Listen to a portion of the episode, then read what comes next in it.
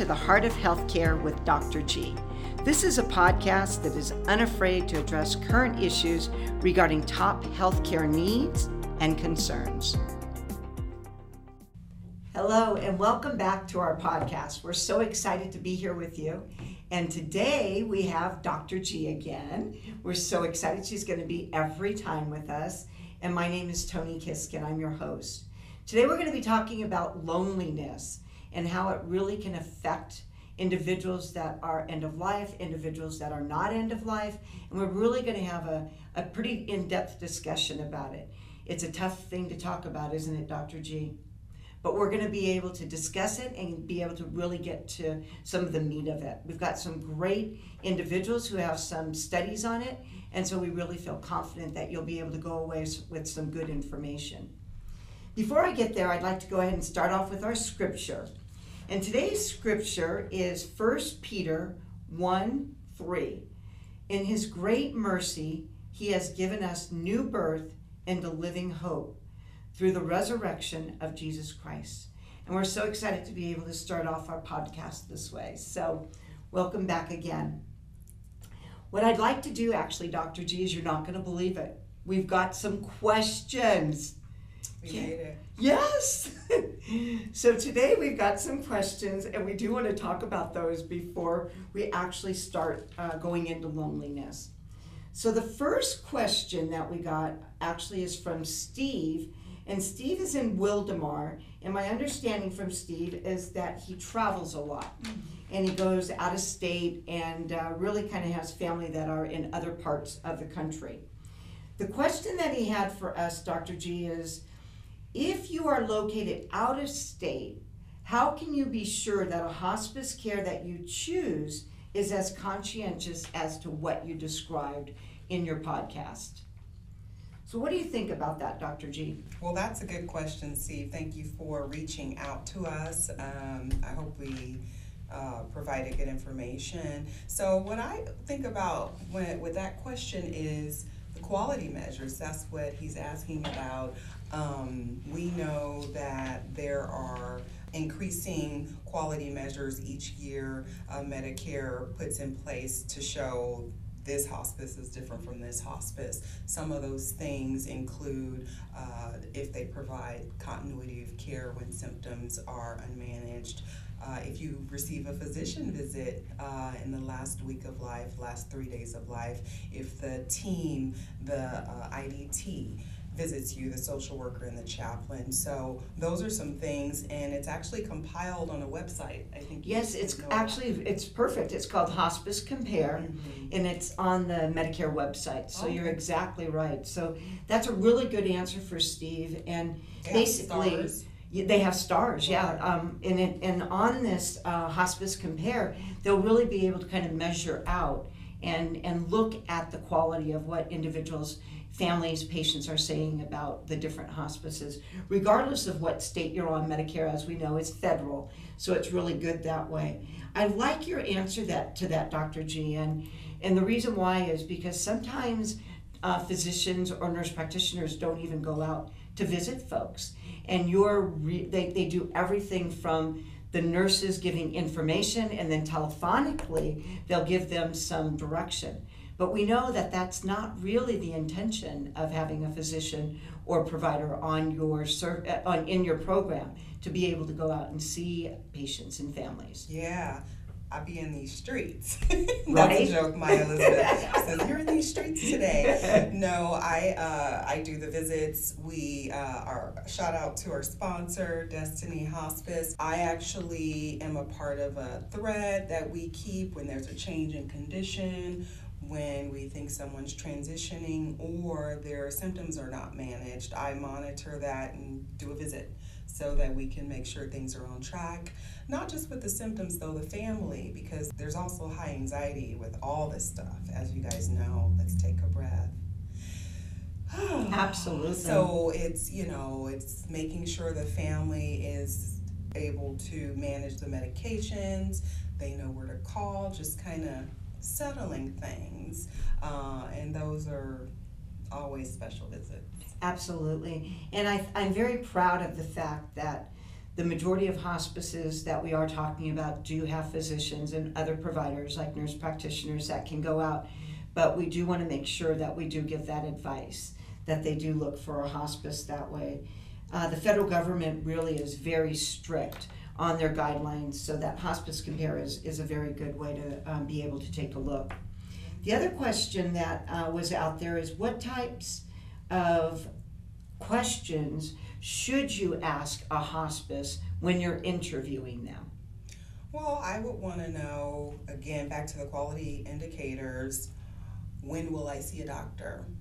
Because hospice is medical care. Um, sometimes they say, you'll hear a news report saying, oh, they decided to uh, stop medical care and get hospice. That's, that doesn't make sense. Hospice is medical care that we bring to you. Sometimes it's in the hospital for general inpatient, but we bring the doctor, the nurse, the team to you, and um, that's it. So Yeah. I, I would want to know that.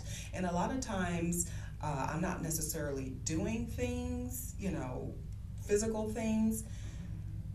Many times I'm listening to the story that brought them to this bed, that got them debilitated. They're wanting to rehearse when they first found out, if they thought they missed it at some point, what they did, and they just want to be heard and make sure they did everything. So um, when I write those notes in um, Hospice MD or, or EMR, uh, I feel like I'm writing, you know, their story. It's important, and I always ask, "What did you do for a living?" Right. whatever it is. So um, yeah, it's good. I I want to know great. when will I see a doctor, and how often are you guys visiting me? Who do I call in the middle of the night? So that would be Absolutely. And I think also a really good question is how long is it going to take you to get out here? Oh. How far is your staff? A lot of times you might be triaged in between the drive, but you really don't want people that are uh, that far out from the area that you're servicing folks. I think that that's a really good question, and I think that your question is very good. And of course, it makes perfect sense being a physician and knowing how important this service is. The next question that we have uh, is kind of an interesting one, Dr. G, because it's about you. and they want to know what are those rubber band bracelets on your wrist? Well, well, well. This is like the evidence of my life. Last episode, we talked about me a little bit um, and my family background and my journey. So, um, the bracelets I wear here, uh, this one is, um, so it's the Lokai bracelet. So, Lokai bracelet carry elements from the highest and lowest points on the earth. Mount Everest is the white bead on the top, representing the high points in life, and mud from the Dead Sea is the black, and it signifies the difficult moments. And so there's another little blurb about it, but it's supposed to inspire you and just keep you balanced in those times because we all experience the ups and downs of life.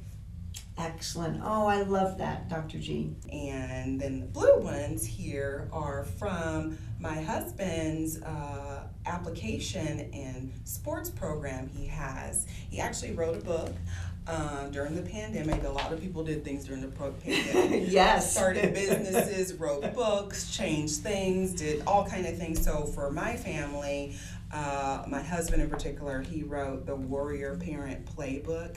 Like I talked about last week, uh, I'm the only non-athlete in my family, by the way. So I think me wearing all of them is me overcompensating for being the non-athlete in the family. but uh, I live with four athletes, and um, the Warrior Parent Playbook is a book just to empower parents to use the the characteristics that are built in sports to bring out the greatness in your child. So we all want to have great life skills, and a lot of times that's not taught. Um, and so you'll learn a lot about me in there and how I did it. I'm an empty nester, um, and it's it's kind of around sports, but the hashtag is live in greatness, and that's what we do. So these are the different bands for the different things that they work on each week. So teamwork, that's something we do in healthcare. Um, growth mindset, adaptability, leadership, self discipline, passion. So a bunch of things that that we know. Everyone loves sports, or if you sports could be playing chess, it could be playing an instrument. So those intense things that require mental toughness.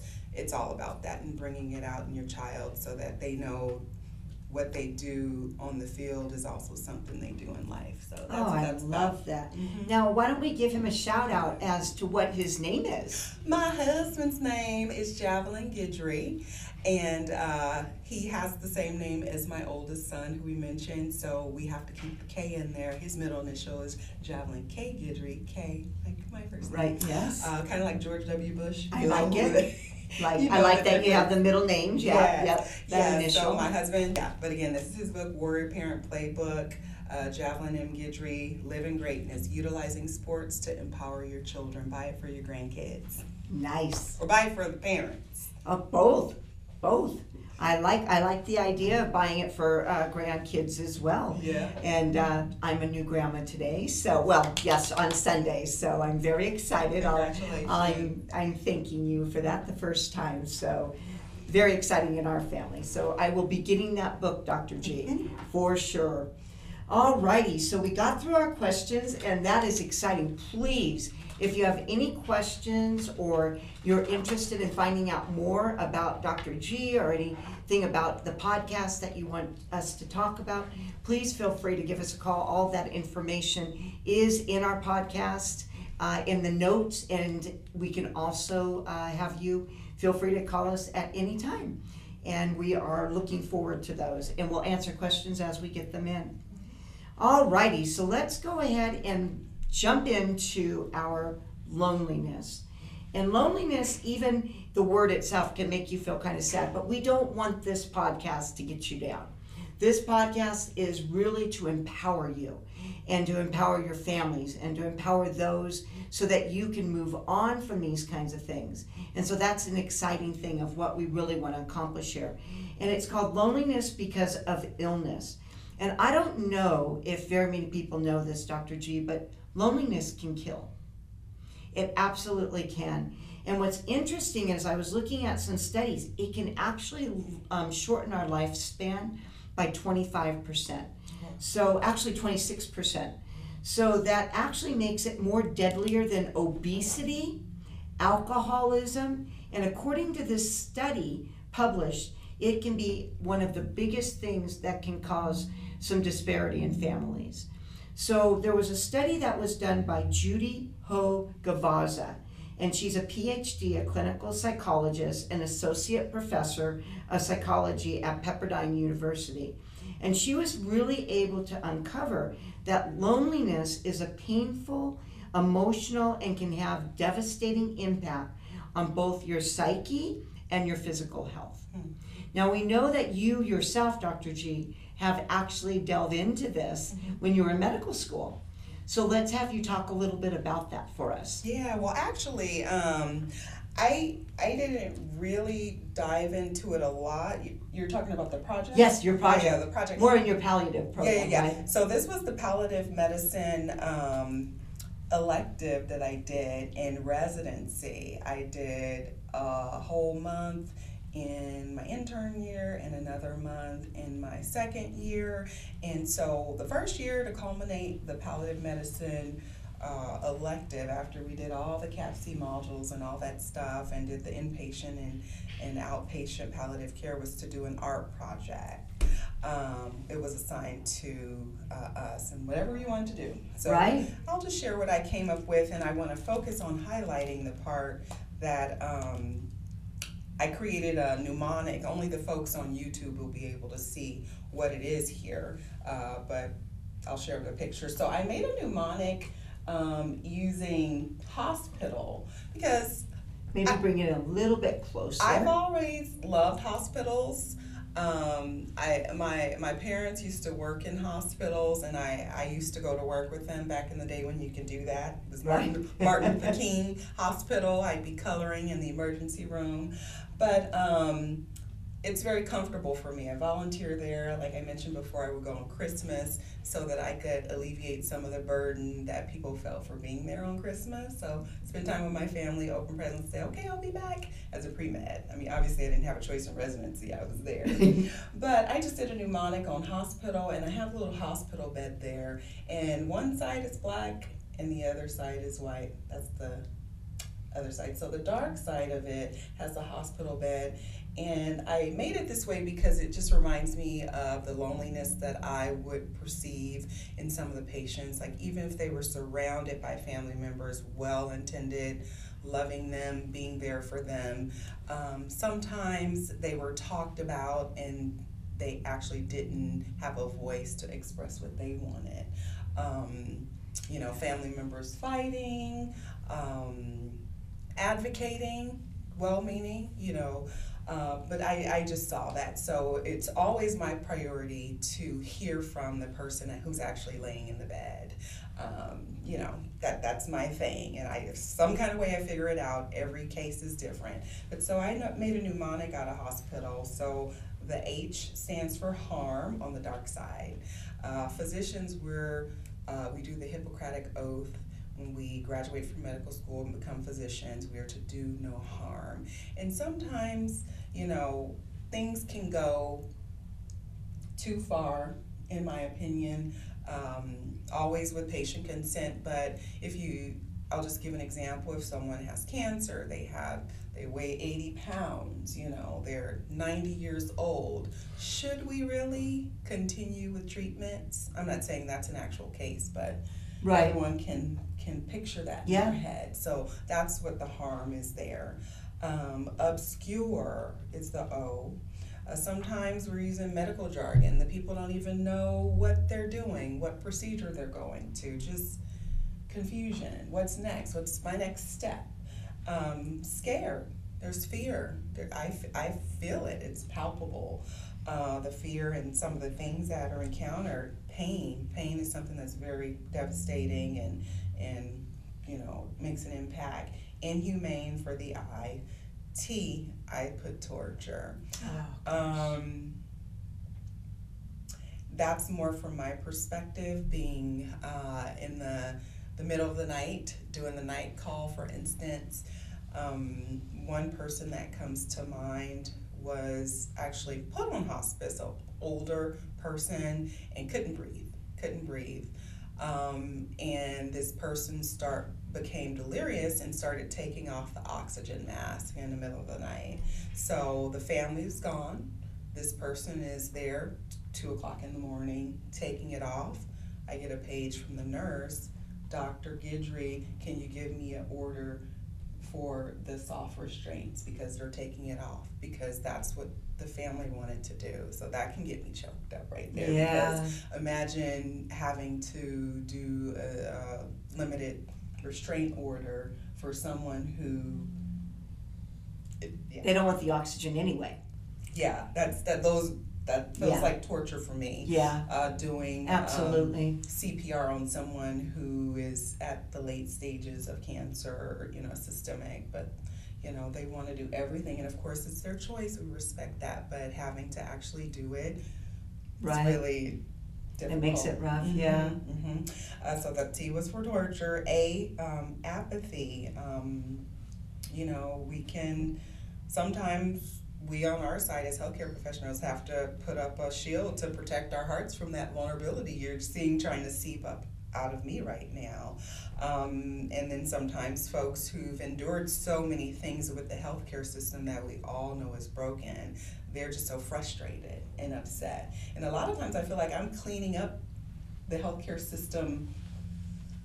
The, the idealism of our healthcare system right. in the United States. Yeah. When I go visit them, you know, they're saying all this stuff and the hospital missed this and why didn't they do this and I have to explain things and kind of help them understand the processes and then Absolutely. that gives them peace of mind and so uh, a lot of situations so the l we got to the topic for today lonely that was my last one there so that's the sad side the other side I'm in there if you can see the selfie. Um, so hospital and of course palliative, huge and big right there. So the H stands for healing. O openness, S for saving lives, uh, palliative P, I intimate, T uh, treatments um, for symptoms, A appreciation, and L for love. Because we create loving environments. Absolutely. So that's that was my art project. That is beautiful. And I think that our folks that are watching really need to understand how important it is when you're looking at care for an individual and they don't want the care. And how that dark side that you showed that over there and going through each letter how it really impacts them when they should be able to have their own voice. Yeah. and that even though people may be around them is a form of loneliness that actually becomes internal because no one's hearing them. No one's hearing the wishes that they want. Oh, and so i love that. I'm like, hey, wait, everybody, let me listen. So right I have asked people to leave the room so that I can talk to the patient or give me privacy or, or whatever. Every situation is different. So those are really challenging. And then with COVID, um, we saw that people were lonely, having to have Zoom goodbyes to their families. yes And the nurses were conducting those sessions. You know, I mentioned to you, uh, my husband's uncle was in San Diego and he, you know, said goodbye to the family Zoom. Yeah, and that makes it rough. And and the thing about when you turn that over on your project, and then it was all light, and hearing all of those very positive words, and knowing that people can be listened to, people can have a voice for themselves, and you mentioned the pandemic and you mentioned Zoom, and that was so tragic for them to have to go through that. In our program, a lot we were in situations where families would call and they would beg us, You are caring for my loved one. I can't go in. They're saying that nobody can come in, their doors are shut. They're not allowed to have any visitors whatsoever. Food is basically slipped into them, and they are going to die of loneliness. Is that possible? You can do something. And it was so heart wrenching for us as, as folks that are trying to do the best that we can because we couldn't go in. And so the loneliness during the pandemic really wants us to be able to bring this out to you folks that are out there that are watching our podcast and realizing that even in these studies that were done before the pandemic in saying that 20% of people that were lonely cuts their lifespan down by that 26% mm-hmm. and that people can literally die more than they can from obesity or even any other kind of serious illness. And we also know that loneliness can worsen at end of, end of life.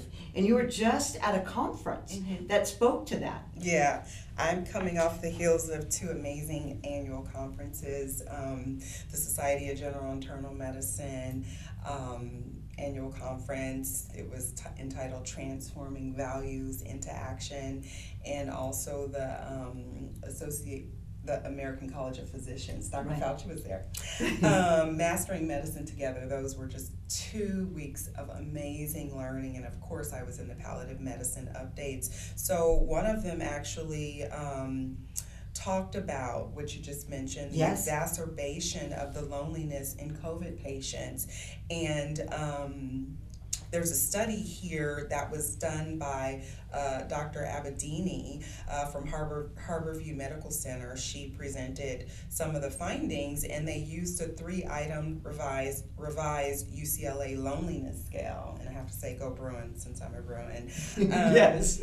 but they used that and they they came up with some figures so um, they said that 34% of the people they were lonely and they had increased odds of the symptoms um, i sent you some of those things like dyspnea um, you know pain Yes. was worse and then also increased odds of intensity at the end of life meaning you know more, do everything Right. that desperate kind of Oh, yeah. thing um, and so they they pointed out how the end of life is a vulnerable time for lonely adults uh, especially those in the pandemic they lost some partners i do home visits uh, for medicare advantage um, as a side gig and for me it's community service just to reach some of Right, the right. vulnerable and I, I encountered some people who lost their spouses during the pandemic. It was so sad, uh, and they, it was really tough. And so um,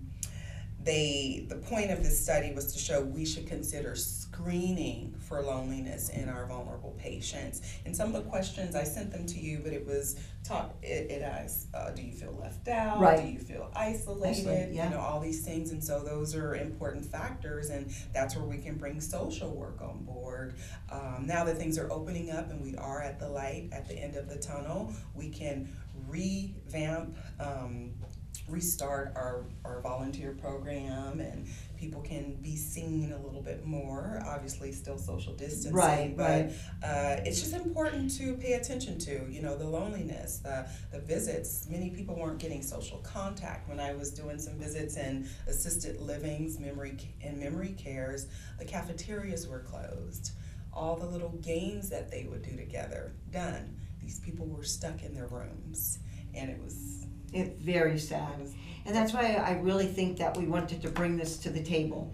Um, the pandemic, as you mentioned, is kind of um, slowing down a little bit more now, so we're hoping not to see it at the level that it was before. But we do have an 800 number, and I want to be able to share that with you so that if you are or a loved one are in a situation where you really are feeling that loneliness, like what we're talking about, or you feel like you're screening yourself and you're feeling very lonely that way, or your loved one is, we'd like you to call 831 337 8469. And this hotline is really for those that are feeling lonely or isolated. And we want you to be able to have an outlet for that. And if you don't have somebody and you're really feeling like you need to just talk to somebody, we're here for you for that. And we will have this information in our notes for our podcast. But most importantly, we want you to know that we're here for you. Dr. G, myself, our team, we're here. We want to be able to help those, whether it's going finishing up this pandemic or you're just going through it because you're just lonely. You've lost somebody, you don't have those folks around you, those families, or you just feel like people are not listening to you. That's another thing that we talked about that can make you feel lonely. So we'd like to go ahead and wrap it up. We plan on seeing you at our next one. Please continue to tell your friends, your family, your loved ones about us, and we'll see you next time. Bye bye. Thanks for tuning in to At the Heart of Healthcare with Dr. G. Help us by rating us on iTunes, and don't miss an episode by subscribing on YouTube. And be sure to click that little bell to get notified about new episodes. We can't wait to see you next time.